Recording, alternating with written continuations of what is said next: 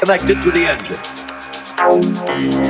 But when only one wheel was driven by the engine, it had to do all the work and it couldn't get a good enough grip on the road to do its job properly. So the one wheel drive was soon out of date. But if two wheels are locked on an axle so that they are not free to turn separately, one or the other has to slide. So engineers had to find a way to connect both rear wheels to the engine without sliding and slipping on turns. The device which makes this possible is a part of the rear axle. It is called the differential.